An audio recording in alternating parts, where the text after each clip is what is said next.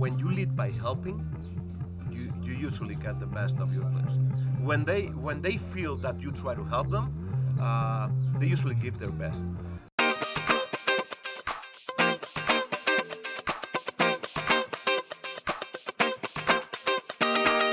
Another season in the books. The podcast featuring current and former professional athletes. They come from all over the world, and many spent their college years studying and playing in the United States. We talk athletics, academics, and because life is so interesting, a little bit of everything else. My favorites, food, and cultural differences. I'm your host, Leslie Knight, 14 year vet in Europe's professional basketball leagues.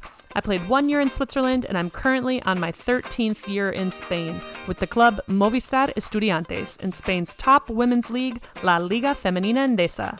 All right, it's about that time, so let's get to it.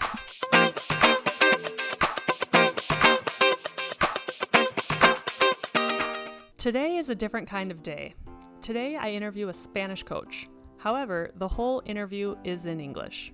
Jota Cuspinera has been coaching for over 30 years. His first season as a head coach dates back to 1990 with the pre mini team in Estudiantes, the legendary club in Madrid, Spain. From there, he has continued to coach at every level pre infantil, infantil, cadete, junior, EBA, and the ACB. For eight years, he also served as the technical director for Estudiantes feeder program. He coached the 16 and under Spanish national team to a gold medal in 2006 and a silver medal in 2007. He coached under Pepu Hernandez on the senior national team in 2007, where they took home a silver medal in the Eurobasket competition. For seven years, he coached as an assistant on several different EuroLeague teams, including Real Madrid from 2009 to 2014. He has developed scouting software. He currently provides coaching courses online. He's got a degree in agricultural engineering. He plays the guitar and actually made his first guitar the other day with his own two hands. And he is learning how to play the drums. He composes his own music, and who knows what else he does in his free time. He's a jack of all trades, and it sure was fun to chat with him the other day, down by the Manzanares River here in Madrid. And I apologize for the background music that was coming from the restaurant speaker system. I did the best that I could with the microphones, however, there is some background noise, so I apologize in advance. But uh, without further ado, here is Jota Cuspinera. Welcome to the podcast. Good morning. How are you? Uh, good morning. Thank you very much for inviting me here, and it's my pleasure. Uh, I'm really excited to, to go with it. And I excuse myself before. I apologize if my English I commit some mistakes before I had. So, just for you to know, I speak normal English, but uh, sometimes I get stuck. So if this happens, I just apologize. No worries. I'll probably make mistakes in English Okay. too. So, um, but before we start, I'm really just curious. This is just an interest of mine. Jota Cuspinera. Does anybody call you Jota C, or does everybody just call you Jota? It's Jota. Okay. Jota comes. Uh, Jota is a Spanish letter. the- Yep. The, letter J. It comes from JR. My name is Jose Ramon. It's a compounded name, and the two initials are JR. At the beginning, it was from a from a TV show from the United States called Dallas. Uh, Oh, okay. People from my generation know it. Uh, the bad guy was called JR. Okay. so they started when I was seven years old. They started calling me JR, and at the end, it ended up being J. That's Jota in Spanish. Uh huh. Because my my little girl is Ruby Faye, and when I write messages, I say RF just because it's shorter. Yeah. And a friend of mine said the other day, that's really American when you just call somebody by their initials. so then Jota Cuspinera, I was like, maybe people call him Jota Fe, and that's really American, but just Jota. No, Jota, yes, Jota. Okay, Jota's Jota. Well, uh, Jota, can you um, remember or tell me what do you think is your first sports memory as a little kid? It doesn't have to be basketball, but it, it wasn't basketball. I arrived to basketball when I was 16. So I remember playing uh, what we call here football sala, which is a small soccer. It's indoor soccer. Okay, and uh, I was the goalkeeper, and I was receiving goals under my legs, and my parents were saying, "Man, "You're so bad playing as a goalkeeper." but that's that's been my first uh, memory. The first memory comes to my mind Okay. related to sports. Football sala. We don't have that, I don't think, um, in the United States. It's not very common. But um, okay, so you started playing football sala, and then would you say that you grew up in a sports-minded family? Yeah. Yeah, I did because when I was playing uh, that uh, indoor soccer, it was in, a, in what we call here clubs, where uh, on the weekends you go on. It was a tennis club, for instance, uh, where my parents went there the weekends to play tennis. Uh, but you you also have other activities. One of them was uh, indoor soccer, Okay. and that's what I joined. But uh, I was there the whole weekend with my parents playing sports. So I, I I also learned to play tennis, and I played tennis for a while. But then I got tired of tennis and moved on. Okay. Well, because I was wondering, you've been coaching now for more than 30 years. And the people in my life that are coaches, a good friend of mine, uh, she comes from a family of coaches. So I'm wondering, are there other coaches in your family? No. No. Not at all. There, uh, uh, well, my, my mother was just uh, a home mom just, uh, with her duties, and my father worked, uh, he was a specialist in marketing. He worked for Kodak. And, uh, well, they liked sports, but they never coached sports. Okay. So the thing is, if you want to know where my coaching skills come from, it was uh, I joined basketball when I was 16. I was playing handball at that time, but I remember that when we were to start the season that year, we weren't people enough to, to build a team. So our coach told us that well, we were given a 10 or 14 days to see if we can make somebody else join the team, but we didn't. So Marketing. You had to improve your so- marketing. so we couldn't we couldn't achieve it. And I remember I was with uh, two of my best friends playing uh, uh, handball. And when, when they told us that uh, we were not going to be able to play uh, handball anymore that season, we just were st- standing there in the court. We just looked to the side, and they were playing basketball. So we, we just got into the basketball court, asked the coach if we can join. He said for sure, and we joined basketball. That was when I was 16. wow. Then I, I played basketball for one year at school, and then I joined a, a club close to my house. And the, the coach uh, that, that coached me in that club, which is Las Rozas here in Madrid, was the, the person responsible for the coaches courses. And he was he wasn't feeling one of them. So he said he told us the, his players that we had to join that course when we were 16. That was the minimum age where you can where you can start uh, to coach. And I told him, uh, man, I don't wanna I, I don't wanna become a coach. And he uh, he made it mandatory for me. He said, you gotta join it, and you will sometime be grateful for this. so I always remind it, remember it because uh, it's like if if that didn't happen, I don't know what my life would look like right yeah. now. It, been- it could have taken a Yeah. completely different path. yeah. So I, I, I went through that course. Uh, I didn't coach till two years later, Okay. but uh, that's where it all, all started for me. And did you continue playing at the same time? Yeah, yeah. I kept playing two years in Las Rozas, and then I was uh, brought into Estudiantes. I attended uh, the test they have to to make players from outside join the teams. Uh, you know it uh, because you've been there. And uh, well, they, they selected me, and I, I played for Estudiantes uh, junior team. Uh, for two years, I played with people like Nacho Azofra, Alberto Herreros, historical ACB players Yep. right now. I wasn't as good as them, but I played with them. And when I ended those two years uh, in Estudiantes, Pepu Hernandez was my coach at that time. Okay, uh, well, I, I wanted to keep playing, and I went to what it was the second division here in Spain. Uh, but I had an injury uh, that forced me to retire too early. And uh, Pepu Hernandez, who was my coach, he said, "Well, uh, maybe you cannot make it to the as a player, but as a coach, you start a new career." So he gave me, because he was the sports director for the youth teams, Okay. he gave me the Benjamin, which is 10 years old team, and I started there when I was uh, 18 years old, Wow. 18, 19. And at the same time, you're also studying. You're in high school or you're. Yeah, I ended I ended my uh, my high school here in Spain, and I was starting to attend college, but Okay. uh, that was not the truth. I mean, I was uh, enrolled, Okay. but I didn't attend. But you didn't go to class. No, because because all my afternoons were dedicated to. I was coaching this uh, 10 years old uh, team, but I also was the assistant coach in the under 14 team, and I was the delegate for the EBA team, Wow. So I was all around. I mean, uh, and all my afternoons were uh, spent at the at the club, just learning how to coach, Yeah. learning to, to see basketball in a different way. And well, I wasn't attending too much uh, the classes, so uh, I did finish my career, Uh-huh. but it took me a lot of years. Okay.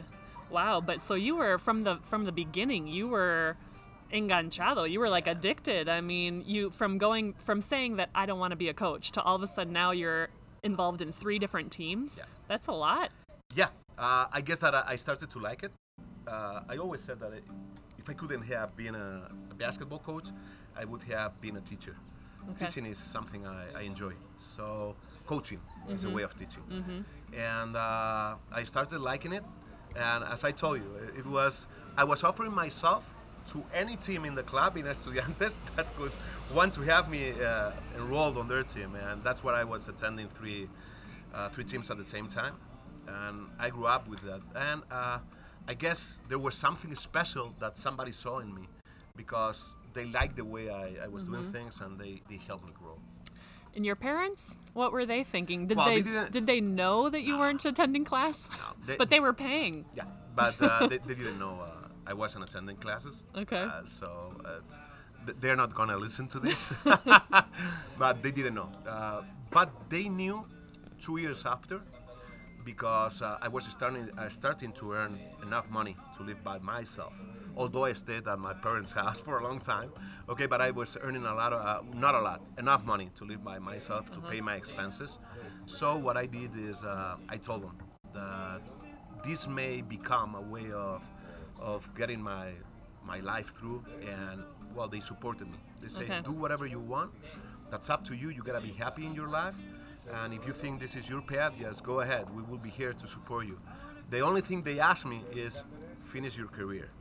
Doesn't matter how long it takes, but please finish uh, finish your career, and that's a, a promise I fulfilled Yeah. uh, some years after. That that was going to be my next question because your degree was in uh, in English. How do you say that? In Ag- Spanish? agri- agriculture engineer. agriculture engineering um, and you know being an engineer is like ooh you're an engineer you know you you probably have a good salary uh, it's uh, what do i want to say it's uh, it's a job that will provide you know year after year so the fact that your parents said we support you in coaching that's pretty impressive It is. because a lot of parents would say that's not gonna put food on your table you know I guess uh, It's a hobby. Yeah, I guess uh, I was lucky, that's for sure. But that's the way uh, my, my parents see life.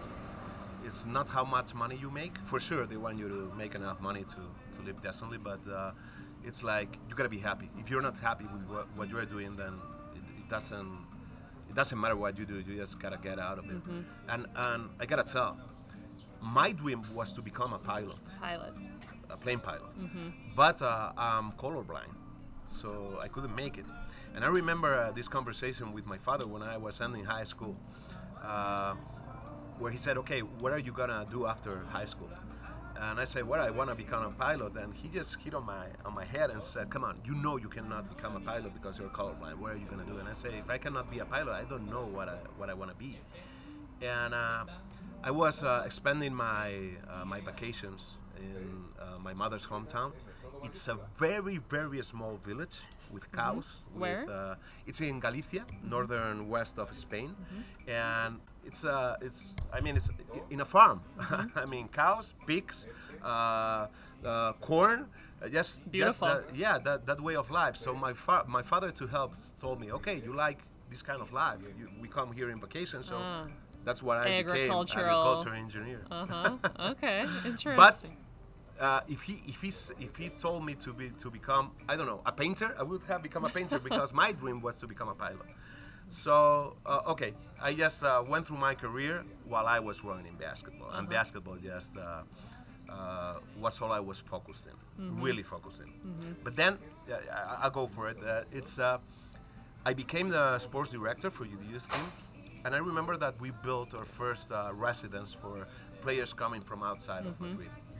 And I was telling all of them that they could not quit studying just because they thought they were going to become uh, professional players. Uh, I guess that that's something that in the USA it's common because you go through college at the same time you're playing, but that's not common here in, in Spain. So uh, I found myself uh, telling everybody to do what I wasn't doing. It was okay. You are already quitting your studies, so that's when my change, uh, my mind changed, and I said, okay, you gotta finish. You promised your parents. You were telling everybody here that they could not, uh, they could not quit. So you cannot do it also. So Yeah. I said that I became an agricultural engineer, engineer uh, in in one academy that I attended on the summers, Okay. where I just went for two or three uh, Classes. uh, classes, yeah, and then uh, went through the tests, exams, passed them. Just two or three uh, every summer, and that's the way I, I finished my career. Okay. Kind of like a professional player because I know I have teammates that they just take a couple classes every year and little by little, eventually they Yeah. finish their degree. So, Yeah, think it's congratulations. and it's also helped me in, in another, in a lot of other ways. I mean, right now I, I remember being an assistant coach for Real Madrid, and I was the one responsible for scouting the, the opponents, uh, and uh, computers started to to be a part of our lives, and there was no scouting uh, program software that fulfilled all of my needs. So, having my engineer background, I learned how to uh, develop software, and I developed my own scouting Mm. Wow. software. so Wow. it served. Yeah, I'd say so. Very impressive. Um, so you started with Benjamines, no? And then you were working with, I'm assuming, infantil all the way up, I went- juniors, EBA. You were also the, were you the sports director for about eight years in Estudiantes? Yeah. When you look back on those beginning years, um, how do you think they helped you? What do you think you take away uh, from learning from young kids that maybe these little things, nuances, you use now with uh, senior players? Well, I, don't, I, I can really remember. I mean, I went through all the steps, all the categories. Yeah. Uh, and as I told you, while I was coaching, and I went from uh, mini basketball, uh, pre, uh, under 13, under 14, under 15, under 16, I, I coached every category. At the same time, I was always being the assistant coach for an older team. Okay, so while I was uh, coaching the under 14, I was the assistant coach for the under 18. And uh, all of those years were uh, were that way. I, I was also I was also being an assistant coach all the time I was coaching. Uh, I know it has helped me for sure. Yeah. But if I if I had to tell right now, I remember the bad things.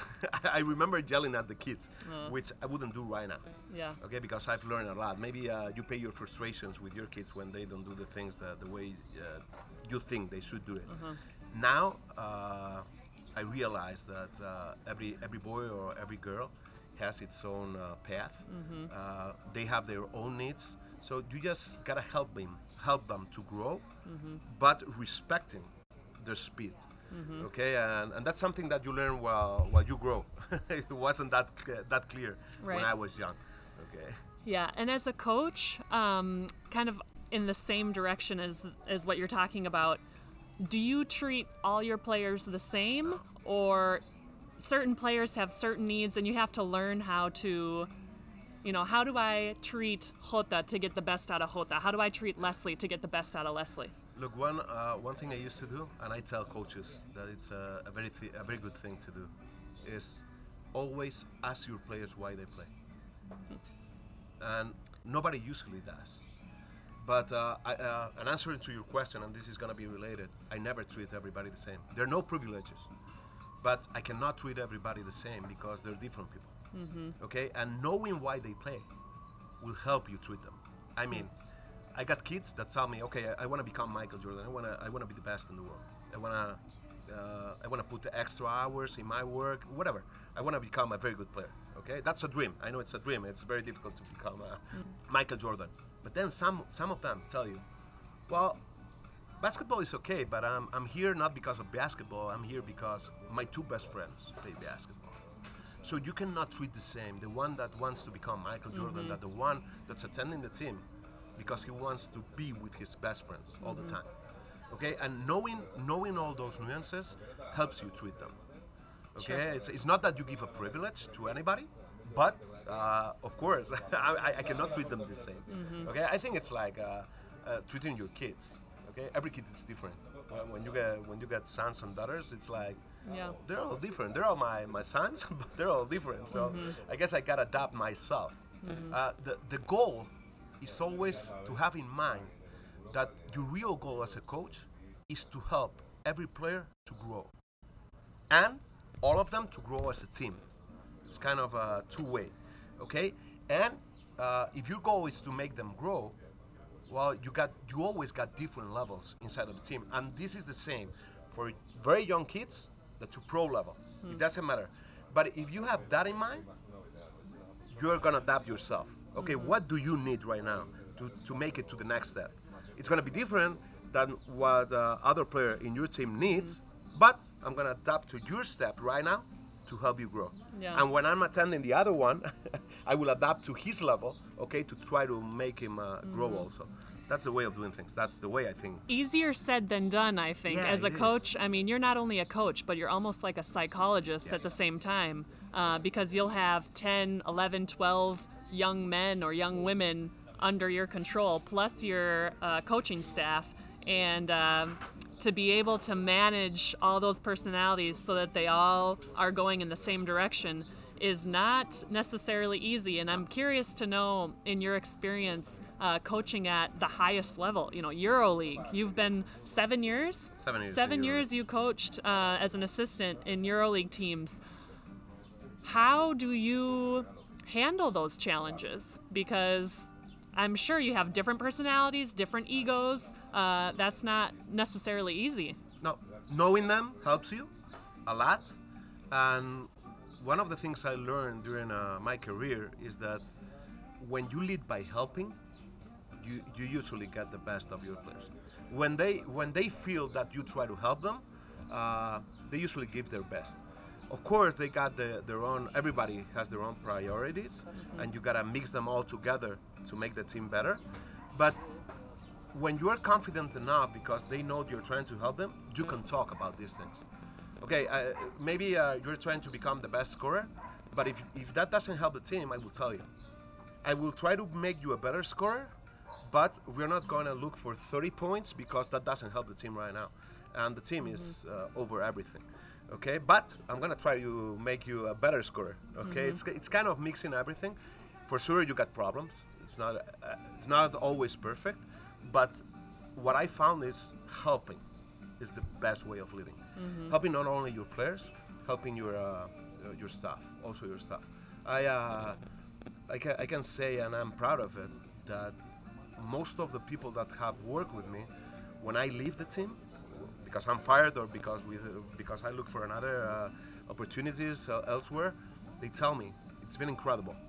Most of them, not all, but most of because you've opened a, a new world for me. Nobody has treated me like you did. You gave me a lot of uh, chances to grow myself inside of the team. It's helping. It's always helping. That's uh, that's nice to hear because um, I think for a lot of people, their bosses aren't necessarily uh, thinking that way. You know, to to help see how I can help you. You know, and not always what you can w- do for me. Um, so when you first entered EuroLeague, um, you had been coaching already for quite a few years. What feelings were running through your veins at that moment, thinking, I have arrived at this point in my career. I'm going to be helping on a EuroLeague team. You know, were you telling your parents? Do your parents do they understand the value or like the the grandiose um, deal that that is? Yeah, they did. It was my second year in ACB, and you're gonna be surprised. My first EuroLeague experience was with Estudiantes.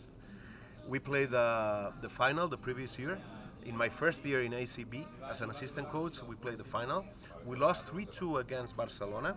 We uh, we brought Barcelona to the limits, and it was so close to that we almost achieved it. But okay, we did it. We were the we were the runner-up uh, on that season, but that gave us the chance to play EuroLeague then at the next season, and it was amazing. I mean, you were playing the best basketball in Europe, and playing it with Estudiantes, where I grew up, was something special.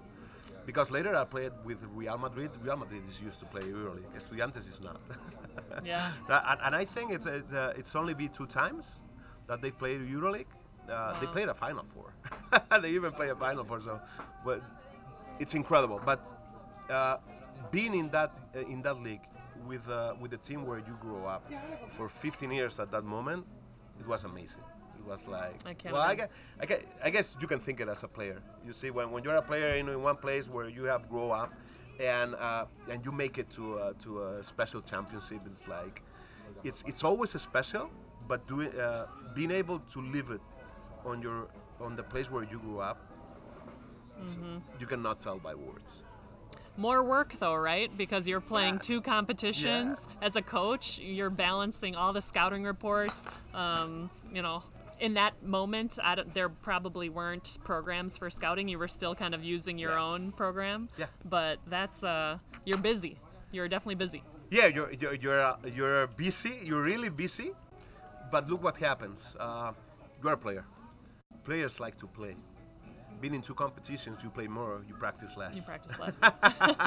So for coaches, is we don't have uh, so much time to to practice the things we want to improve, but for players, it's it's even better Yeah. because they spend more time on court, playing, competing. That's what they like. yep. Okay, so it's all it, it compensates. So after being able to coach side by side with some of these great coaches, Pablo Laso, uh, Pepu Hernandez, um, when you then become your own head coach, what do you think you took away from those other coaches to kind of form your own coaching philosophy? What would you say is your coaching philosophy? I, uh, I grew up in Estudiantes. Uh, I had a lot of ideas from uh, people like Pepu Hernandez, but Angel Goñi, who's one of the coaches that's been there for a lot of years. Now he's not, but uh, he was kind of my mentor in there. Uh, then I was able to to, to be with uh, coaches like Ettore Messina. Ettore Messina changed my whole. Uh, I, I said it turned my so- uh, my socks uh, all the way up down. Yeah, Okay, it was that's like, a saying that you use in Spanish. yeah. Como es en español. uh, how- uh, le dio la vuelta a mi calcetín baloncestístico. Uh, if you wanna like he say turned it inside out. Yeah, that's okay. it. It's like like he turned my world upside down. that's it. It's like I thought basketball was one thing, and being with Ettore Messina for two years, it was like It was like life before and after. yeah, it, it wasn't. A, and okay. of course, I learned from all of my all of the coaches I assisted, but Ettore was the one that impacted me the most. Hmm. Okay. And I got a lot of things from Ettore right now, a lot of details from other coaches. Pablo Laso uh, just showed me the way to treat the team, to not be not be angry when, when things go wrong, but to be calm. And uh, he's a specialist uh, doing that. And uh, well, when I when I coached myself as a as a head coach, I just try to be myself with all the things I learned from all these coaches I assisted for sure. And I got I got things from all of them because I learned from all of them. So, would you say that every year when you're a head coach, you adjust your style to the team that you have, or are you like you like to run and gun, you like uh, triangle offense, you like I mean, because you have to adjust every year. I'm assuming. You know you That- can't always do the same thing. No, I got my own style, but uh, let's say let's say this way, I got my general rules, but inside my general rules, which I do not renounce to, I mean uh, those are my general rules, and I go with them uh, wherever I gotta go. But inside that, I adapt to my players. That's for sure. It, it wouldn't be smart to not do it so. Uh, every every generation or every player you bring to the team is different. So I I'm always thinking is uh, in the tactics I I provide to the team. I know I have my preferences, but I'm always thinking, okay, how how are we gonna take the best out of this player? How are we gonna take the best out of this other one? So we got sets. So everybody has his mm-hmm. own space inside of the team. Mm-hmm. Okay, and that's that's the way I adapt to my players. But uh, running is the is the way that I like my my teams to play, and Fast that's pace. mandatory. Mm-hmm. But it's it's interesting for me to think about a role as a coach because over the past 30 years, basketball has changed a lot. Players have changed a lot. You've got four fives that are now shooting threes, uh, maybe even bringing the ball up the court. So for you, you also have to mentally adjust how you want to coach this basketball team because you're going to have big men that maybe want to do other things. Yeah. And that's is that difficult as a coach to adjust your like what you view as basketball Well, I over the years that has to change. the thing is that I, I like everybody doing a lot of different things. So I don't mind if the big guy is uh, putting the ball on the floor and running the floor uh, just to push the, the fast break up, uh, or a big guy is shooting. Uh, the same, I don't I don't mind. Uh, I, I even like it when the when the small guy goes into the low post and he can play in the low post against uh, his opponent.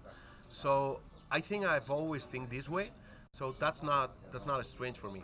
In the pro level, it's true that sometimes not not too not too often, uh, because I don't like to forbid things for players. It's like I, I like to promote the things I like or the things that uh, I think that are better for that player to to give something to the team, but uh, I don't like to forbid. Sometimes I had to do it, but it's uh, it's when somebody I don't know. Uh, let's say somebody tells me, well, I, I wanna I wanna improve my low post uh, playing, and I say, okay, let's go for it. But then when we compete, every time we put the, ball the ball in the low post with you and you try to play uh, backwards to the to the basket, you you miss the shot or you turn the ball over. So I don't want to forbid you uh, to play in the low post, but we also gotta be uh, giving something to the team. So we try to reach an agreement. It's okay. I, I, I will let you play in the low post. I don't know, one time, if you do all other things for two times. so it's kind of like give and take. Yeah, give and take. Yeah. That's that's the way. Okay, and but usually, usually when uh, I usually ask the, the players not not only why they play, but even with pro players, uh, when I meet them uh, on preseason, I, I ask them, what are the two things you would like to to improve this year, and what do you think you're really good when you're on court? Okay, and I have my own idea. When I ask this, I have my own picture of how that player is. So uh, he usually gives an answer, whatever. I'm a very good shooter. Okay, that's what you are really good on court doing. Okay, we'll promote that. I, I'm gonna look for situations where you can shoot. Okay, and then he asks for those two things that he, he wants to improve, and I say, okay, me and my assistant coaches, we're gonna help you to try to improve that. Now, you wanna improve this. Don't let be the unique thing you do on court. Remember, you're very good shooting. So I will I will give you the the, the thing you want to improve, but give me the thing you're good at. Okay, so it's kind of a compensation, and it usually works. Yeah. And it usually works really good. Yeah. No, I, I like that. I like that communication, two way communication, because not all coaches um, are willing to listen uh, to their players and willing to kind of meet in the middle. So, um, yeah. I I, uh, uh, I discovered this uh, listening to a marketing podcast, which is uh, uh, it's a Steve uh, Steve Jobs quote. Uh, I hire the best so they can tell me what to do. if Sur- not, surround yourself with smart people, right? Yeah, if not, I will I will hire the, the cheapest one and I will tell them what to do. Okay? If you gotta tell your players what they gotta do, then you don't you don't have good enough players. They Yeah. are the ones that gotta express on court, Yeah. and you gotta adapt to, to to the things they do so they can uh, they can show themselves the talent they have. Okay, and that's the way. If you do it that way, they're gonna be happy. If they're happy, when a when a person is happy, is when he outperforms if you got somebody upset because he doesn't like the, the things that you tell him to do, uh, he can do well, but he's not gonna be in his highest level. Right. Right. So, after all these years, what is next for Jota Cuspinera? What what do you still want to accomplish? What uh, dreams or goals do you have that maybe you haven't been able to check off your list yet? Okay, right now uh, the first thing is coming back to courts. Uh, it's been right now one year since Estudiantes fired me. Uh, when we were fighting to promote uh, at the top of the qualification table, it was something that I still don't understand why it happened, but it happened. So it's one year. So the first thing is to come back uh, into a pro team and, and get back into the job. The second one is a dream I, I had since, uh, since I was uh, uh, an assistant coach in EuroLeague is to become a EuroLeague coach, head coach. I know it's going to be difficult because uh, I'm, I'm getting old, but uh, I think that uh, you should never stop dreaming. It's never too late to, to, to, to do I don't thing think you're that old. What are you, 1970, right? Yeah, 1970, that's 53. Yeah. There, I mean, John Wooden. How old was he when he passed away, or when he stopped coaching? Well, I don't know. It's uh, He much, was- much was old. more. Yeah. Much more. But getting the first chances, I think they, they usually come uh, earlier when you're younger. But uh, there are also uh, some exceptions where people get that Mm-hmm. head coach position in a EuroLeague team, maybe when they're 60. Well, and you've got a lot of experience, so Yeah. you've got more experience than a younger coach. You know, there's a give and take there too. Yeah. Okay. I keep dreaming about it. That's my dream. That's my goal. And you could use your English for sure in a EuroLeague team Yeah. and, and an ACB team. But Yeah, I usually do. Uh, this is uh, we're living in an era where uh, you got uh, people from a lot of different countries, and English is the common language. So Mm-hmm. it helped me a lot. would you ever consider going to the United States? I do. I know it's not easy. Uh, the way they uh, they do things, or they surround themselves by by people they know. But uh, I got this. Uh, I don't know how to say it. It's. Uh, I kind of would like to see how they coach in the NBA because NBA is different from the rest of the of the world just because of the rules they have. I mean, the rule of the three second uh, in the paint for defense Yeah. changes everything. Yeah. Okay, and for sure they got the best players in the world. So uh, I'm curious. The, the word is I'm curious about how things work from inside because I see the the games. Okay, but how they do things from the inside, that's something that I'm curious about, and I would like to live. I know it's, it's not easy, but something that uh, that could also be a dream. So you would do you were open to EuroLeague not just within Spain, but you would be whatever. free to go into Germany, France, wherever. If it's EuroLeague, If it's EuroLeague, sign me up. Okay. Okay. Um, another question I have is lots of times basketball coaches, from my opinion, it seems like they're just basketball, basketball, basketball, right? Eat, drink, sleep, breathe basketball. What do you do in your free time? Because I, I know that you're kind of an interesting guy. You're, you're curious about lots of things. What do you do in your free time? Well, the first thing uh, I, I run uh, basketball courses for uh, for other coaches online. Uh, right now, I'm I'm learning uh, 3D animation because I run those courses with with animations, with 3D animations. It takes a lot of time, but it's so funny, and nobody does it. So I like to be unique. Okay, and uh, I'm focused on that, and also because that's also basketball. Uh, I, I got my first guitar four years ago when I was 49, and I'm playing guitar. I started to play the drums this year. I've composed my, my first song. Uh, well, I, uh, I presented to the to the public uh, one month ago. In Spanish or in No, English? English. Or in English. English. Okay. Uh, and, and it's curious because uh, it's my, uh, the title. It's uh, Miles to Think. Miles Miles to, to think. Yeah, Okay. it, it comes from uh, when I get when I get fired from any professional uh, position in basketball. I usually got, get a lot of calls to attend clinics uh, all around Spain.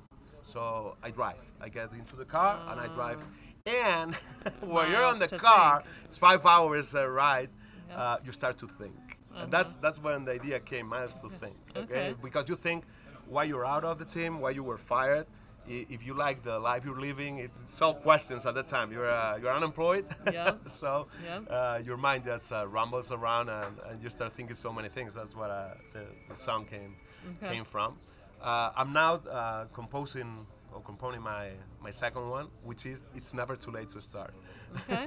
because I started on music uh, when I was 49. Uh-huh. So, and if somebody told me I was gonna have my own song three years ago, I would say you're crazy. We can have a lot of beers and, and laugh a little bit. Yeah. But now it's becoming true. So I like it. I mean, I'm not a pro. I'm, I'm very bad. I'm uh, I'm beginning with the guitar, also with the drums. Don't expect anything special. Yeah. But I love it. I enjoy it so much, so much. And- you said, and I and I believe that's true. When you focus only on one thing, uh, your uh, your performance at one point starts to decrease. You overload, so you need to open your mind to other things just to give a little a little air uh, to breathe and think different things because I, I, I believe I really believe that then the time you dedicate to your profession it's it's a higher performance one Yeah. Well, this podcast is called Another Season in the Books, um, which means, you know, another season kind of studying and playing at the same right. time. So when your players, uh, you know, on a EuroLeague team or an ACB team, when you know that you have players on your team that are also maybe studying or doing something else, um, I'm sure that you you support them. Obviously, you want them to be 100% focused and physically rested to play, but at the same time, uh, you probably appreciate that. Yeah, uh, I don't know how common it is at that level, but Well, uh, this not so common, and I'm gonna I'm gonna tell you uh, two stories I lived. The first one uh, was uh, I played with uh, with a guy uh, when I was a junior in Estudiantes. Uh, he was 211. Uh, I don't know how much that's in. Uh, more than uh, seven feet, I'm assuming. It's almost almost seven feet. yeah. Okay, he played like a point guard at that moment. Uh, this was th- uh, 30 years ago. Wow. Okay, he was incredible. We all knew that he was going to make it to the pros, but he had a heart disease. What happened is that when he was going to sign his first professional contract, uh, the, the doctors say he could not do it because at that point he would risk his life. I remember that the club paid uh, the surgery in Houston, and because he never stopped studying, he stayed in the states to go to college after the surgery, and now uh, he lives since uh, since that uh, since that point in, in the United States. He's got a, his own career, and I always remember that because when when somebody when some player tells me, "Well, I'm gonna earn a lot of money," you never know when you get a disease or you get an injury that's gonna retire you. Luckily enough, it won't happen. But if it happens, it depends on when it happens, it can kill your life. Okay, and so that's why I support everybody that uh, at the same time they're playing, like my parents told me, go slowly, doesn't matter, but finish it. Okay, because you never know when you're gonna need it. Sin prisa, pero Yeah. sin pausa. Yeah, that's it. That's it. So that's uh, that's one of, of the things I always remind everybody. The other one is uh, Pepu Hernandez and a common friend of, of him and, and mine. Uh, they founded uh, this organization where they help uh, professional sport people, no, not only basketball, anything, uh, to think about their future when they retire in terms of, uh, of money, of how, how they can save, how they can invest, so they can take the best out of the money they make out of sports. And I remember in the presentation of that organization, there was a, a Spanish uh, female basketball player, uh, which is Amaya Valdemoro, and there was a boxing uh, boxing guy. I can't remember his name, but he was very famous here in Spain. Okay, and they say they they, they, they told the, the audience, they said uh, they always tell you all your all the people surrounding you. They always tell you you gotta think on the day you do retire, in terms of finances and all, but they both recognize you never really think on that until you are on the bus on the way back, which means where you are already retired, mm. and that's too late. Uh-huh. yeah, you should start thinking about it before, right? Before, Yeah. before, Yeah. and uh, and both of them they made a lot of money, mm-hmm. but there are a lot of sport people that don't make that amount of money, and mm-hmm. it's even more important for them. It's important for everybody. Mm-hmm. So having an open mind that okay, I'm gonna live my dream. Uh, I'm gonna make a lot of money uh, related to the money that uh, normal uh, normal people make in uh, regular businesses. Okay, but that's not gonna last forever. There's gonna be the day where you retire. Next month, there's not the check coming in. Right. so what are you gonna do? Yeah. Or an injury, Yeah. or yep. Yep. That's the worst part. It's uh, because if you go through all your career, you, you you earn a lot of money, and okay, you decide how to spend it. Uh, it's better if you are prepared to know how you can you can save money, invest, and all those kind of things. But when it happens in a moment where you have uh, quit on a lot of important things, you're you're uh, how you said you are behind everybody else of your age. And I, I I always say when if you retire when you are 35, I don't know 40, doesn't matter. When you want to join the the regular jobs uh, in the in society, you're 20 years behind behind. because you have no experience on that. It's difficult. It's, It's very difficult, as a professional athlete because we spend so much of our time dedicating dedicated to our sport and uh, trying to be the best we can be and then And you're uh, uh, and if you're lucky enough, you're always on TV. Everybody recognizes you, and then one day become a normal a normal guy. nobody's asking about Nobody's you. asking. Nobody's wanting to interview you. That's a change of habits, and that's very tough. Yeah. And you gotta be ready for that. That's it's kind of like uh, when I when I arrived with Pep Hernandez to the ACB team when he brought me as an assistant coach, he told me, "Jota, you gotta be ready for one thing. You can only uh, you've been always coming one step farther, under 14, under 15, under 15, under 16. From here, the only place you're going to go Is is down. out of here. it's out. you're gonna be fired." Yeah. sometime. And you gotta be ready for that, and it's not easy. And I always remember that because uh, I've been fired four times right now. The first one was, uh, well, I, I don't know if I got into a deep depression. I didn't, but I almost did. I know I, I, I went through it five years later when I stopped dreaming about it. the other ones are, are less uh, harmful, uh, but you're always upset with it. You're, you're never ready. Yeah. well, like they say, the it's easy. What's the easiest thing to do? Fire the coach or or get rid of the team? And obviously, the easiest thing to do is fire the coach. But um, coaching is really hard. I don't know if people realize that, but to come in and in one year fix things or do something great is nearly impossible. I mean, so many things have to come together for that to happen. So I'm assuming you, as a coach, you would like to go somewhere where you feel supported and you can be there for multiple years to kind of create something. No, Yeah, like so- like yeah. a agricultural engineer to farm it, to grow Yeah. it, you know, to to Yeah, produce. every, everything takes time. Uh, if, if you want to grow, it takes time. It, it's not gonna happen from one day to the other. Mm-hmm. It's gonna it's gonna happen through months, even years sometimes, and you gotta be ready for that. And uh, I got this quote that I really like is, uh, and I, I'm gonna try to say it in English. I'm gonna see if uh, if I'm if not, I will say it in Spanish, and you help me translate. Okay. Is we we always um, uh, overestimate what we can do in a year. It's like we we think that do- overestimate. yeah, w- we think that we can do more things in one year that we can really do, Uh-huh. but we usually underestimate what we can do in 10 years. And I love that quote. Because it's looking in the longer term, you're able to do things that you cannot even believe right now. Uh-huh. yeah. Okay, uh, building a team, right? uh, I know that professionals live from the results, but sometimes they they got uh, we call uh, here in Spain, uh, they pull the trigger too fast. It's like uh, you didn't even give time for anything to settle down.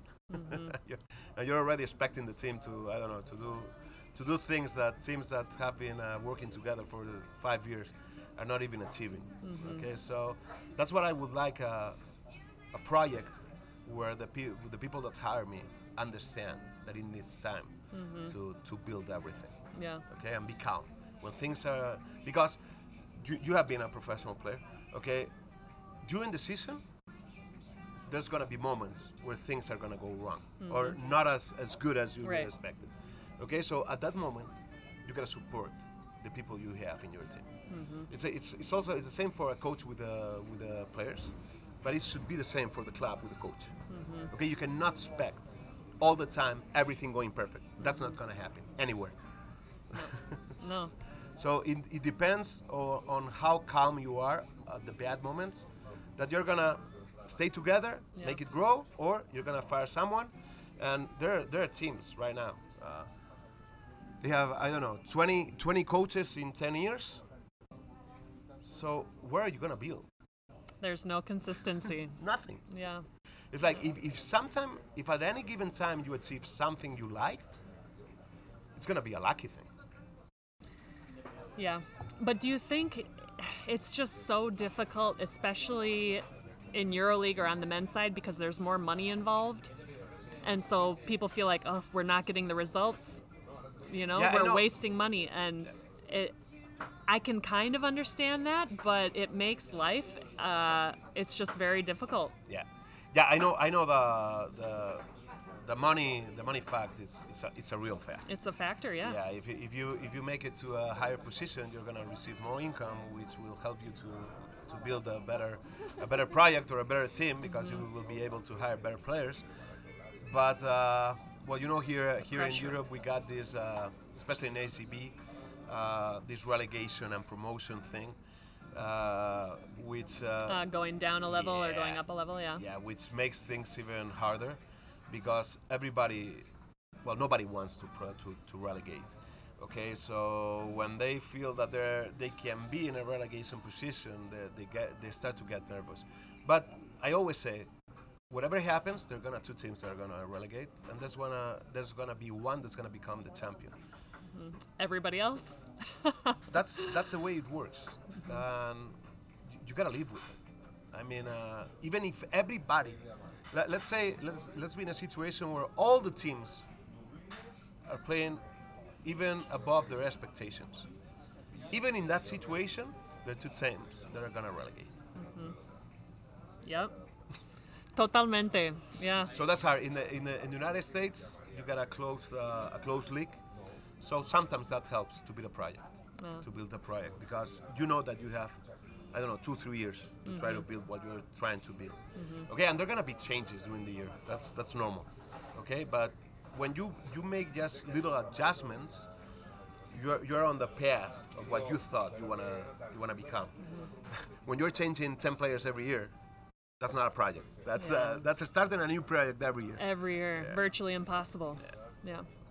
Um, Jota, is there is there something else you want to talk about um, that we didn't cover? Something that you really want people to know? Oh, well, if, if I got uh, basketball coaches listening, or you got a friend that's a basketball coach, well, uh, the thing is that they gotta know Spanish because I did I haven't done it in English. Uh, my courses are related to spacing and, uh, and tactics. Uh, I specialized in the group part of, of playing basketball. Uh, it's not because I, I build them. Uh, I, I really think they're very good, and that's the that's the feedback feedback I have uh, from all the students that enroll in my courses. So if you if you know Spanish and you want to learn about tactics and spacing, uh, go to J- well this is in English basketballinsights.com Basketball insights. Okay. insights.com and you will see the, the courses there Okay. and I will be glad if anybody joins the, the courses I have. Fabulous. Um, well, at the end of my podcast, I always like to ask a couple personal questions just because I think it's interesting. Um, what was your favorite board game and television show as a little kid? Board game, can you translate it to, uh, to Spanish? Juego de mesa? Okay, uh, I, I wasn't a big fan of board games, Okay. but I guess uh, here in Spain it was called parchís. Parchís. Okay. I don't know if, uh, okay, it's Yep, the same I've heard of it. Okay. Um, I think it's similar in English, yeah. Okay. And television show? Did you watch Television show, anything? wow. Cartoons or Th- There, there were a lot. I would have to think. I remember uh, a comedy show that was called The Ropers. The Ropers. It was a British show. Okay. It was a, a old uh, couple living in a British house, and it was the daily daily life Yeah? from an old couple, and it was so funny. Uh, In English? was- yeah. Well, I, I, I, I, I listened to it in, in Spanish, but it was Okay. a British show. And it was the, the, the Ropers, R O P E R S. Yeah, the Ropers. Okay. and, uh, I remember that uh, I laughed a lot all my all uh, Sundays evening. That's when okay. they appeared on TV. That's that's one of the of the ones I love. And tell me three things that you usually have on your bedside table. my tablet, Yep. uh, chewing gum, What flavor? Uh, usually uh, menta. We got it here in Spain. Mint. Mint, okay. And uh, one other thing, my telephone. Uh, I would like to get rid of it, but I never did. Yeah, unfortunately, it's become kind of a necessity in today's world. Yeah. But um, Usually, I had, uh, I had, I, I used to have books. Now I changed the books for the tablet. I read on the tablet. okay, you read on the tablet. Yeah. I know books they accumulate a lot of space. You got to have a lot of space in your house if I you want. You have a library, Yeah, I got a lot of books. A lot of books. mostly basketball books, or a little bit of uh, everything. I got uh, no. Uh, there, I don't have so many related to basketball. I have a few, Mm-hmm. but not that many. It's related to uh, science, psychology. Uh, this kind of uh, how you say it's uh, personal growth Mm-hmm. things. Although, although kind of stuff. Just feel my philosophy even. okay. I got a, I got a, lot of- a lot of different books. Uh, I love science, so I have a lot of physics and those kind of things. Okay. Quantum mechanics, relativity. One more question. Um, when you are on a team, do you usually have a psychologist with you? Since I uh, since I started coaching uh, as a head coach and uh, in pro level, Uh-huh. that was uh, seven or eight years ago. Uh, I've been working with a psychologist by my side. Okay. Uh, he just emailed me. It was my second. It was my second season. Uh, I believe in this Pygmalion effect, where if you believe something really, really hard, it's gonna become true. Uh-huh. And I was thinking, uh, I we had a very good season uh, on my first uh, coaching season, and my head just was telling me that the second one was gonna be a disaster. So believing that the Pygmalion effect is real, uh, this guy just contacted me by email. He said, "You don't know me, I know you, and I think that I can help uh, the team to become better." And he wanted to have a meeting. And well, he, I said he's a psychologist. Uh, he doesn't know that I'm having these these thoughts right now. And I said, "Okay, let's let's meet." We perfectly matched in 10 minutes. So I said, okay, we're, we're starting to work together. And I told him about my thoughts. He helped me to get rid of them. And since then, uh, he worked uh, from outside the court. I, I, I've only had him in court on the last season in Estudiantes. All the other ones, he watches the, the team from outside. It's not the, the best thing, but he's outside, uh, helping me to. Uh, to Navigate. yeah, uh, to achieve the behaviors we want from a particular player. Okay, uh, he, he, he watches the player interact with all the team, the things he does with uh, even with the coaches, and he, he gives me a plan to to try to uh, to change his behavior to help him be better. Okay, I don't know. It's kind Yeah. of I don't know. Somebody somebody yeah somebody gets frustrated every time he misses. Okay, so he evaluates why that happens, how we reinforce that behavior without knowing. so he, he delivers a plan to, okay, when that happens, I don't know, like with a kid, don't pay any attention, any attention. But not only you, nobody in the team. Okay, so it's like, okay, we got a plan ahead. When this guy misses and he, he starts getting out of his mind to help him, don't pay him attention. When he said, I'm missing, don't even look at him. All those kind of stuff. Okay, and uh, the last season, I, I convinced Estudiantes to, uh, so he can be inside of the team. Uh, then his work is even better because he can talk to the players. Right. Okay, and he's got even more information to help them. I know that at the beginning uh, they were a little bit reluctant to to get uh, related The to players? them. Yeah, but Yeah. then uh, when the season started developing, uh, a lot of players uh, were having conversations with him to, Uh-huh. to Yeah. be helped. Yeah. No, I think it's great, and I think uh, you know mental health and sports psychologists are going to be more something of the norm Yeah, uh, in the future. I know a lot of players that have their own um, sport coach that they talk to on the side, so I think it's important, Yep. and it can only help. So Yeah, he has helped me a lot, not only with my thoughts or when I'm having a, a bad time, we talk, but also helping me be better. I remember, uh, I remember I, I'm that kind of coach that uh, stays, uh, stays a- a- all the all the game going up and down. Pacing? Uh, yeah, all, all, uh, and he says uh, wh- when you ask your players to control their activation, do you think that going up and down every time helps them? I I never thought about it. And he, he told me, okay, you cannot change the way you are, but find the times where you sit for two minutes and you don't go up and down. That will help your players. And it was like, really? and it's real. yeah, yeah. When you see your coaches calm, yeah, it calms it transmits Yeah. tranquility to everybody else. It's like when you're asking uh, when you're asking your players on a timeout to be uh, calm, yelling. And you're yelling at them, and Yelling. you're throwing your pencil or your Be pen calm! It's like you're asking to be calm or, where you're out of your out of your mind. Yeah, like- yeah, It's yeah. like well, it, it makes no sense. So when somebody tells you about those things, you say you're you're absolutely right. Mm-hmm. Yep. So I gotta control myself if I want them to control themselves. Well, Jota, this was an absolute pleasure. Thank you so much for letting me interview you. It's, uh, I feel very fortunate to pick your brain, and uh, hopefully we can be calm the rest of the day. It's a Sure. beautiful day. Beautiful and, uh, yeah, beautiful place, and good luck uh, in the much. future. I wish you nothing but the best. Thank you very much. It's been a real pleasure. I enjoyed it a lot.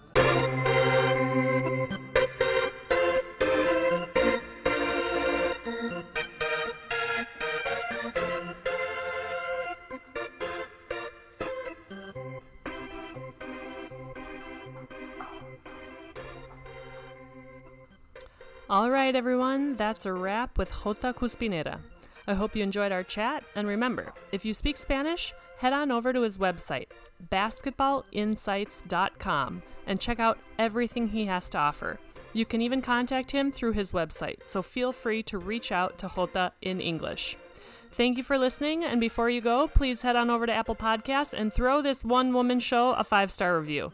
All right, everybody, thank you, take care, and until next time, ciao.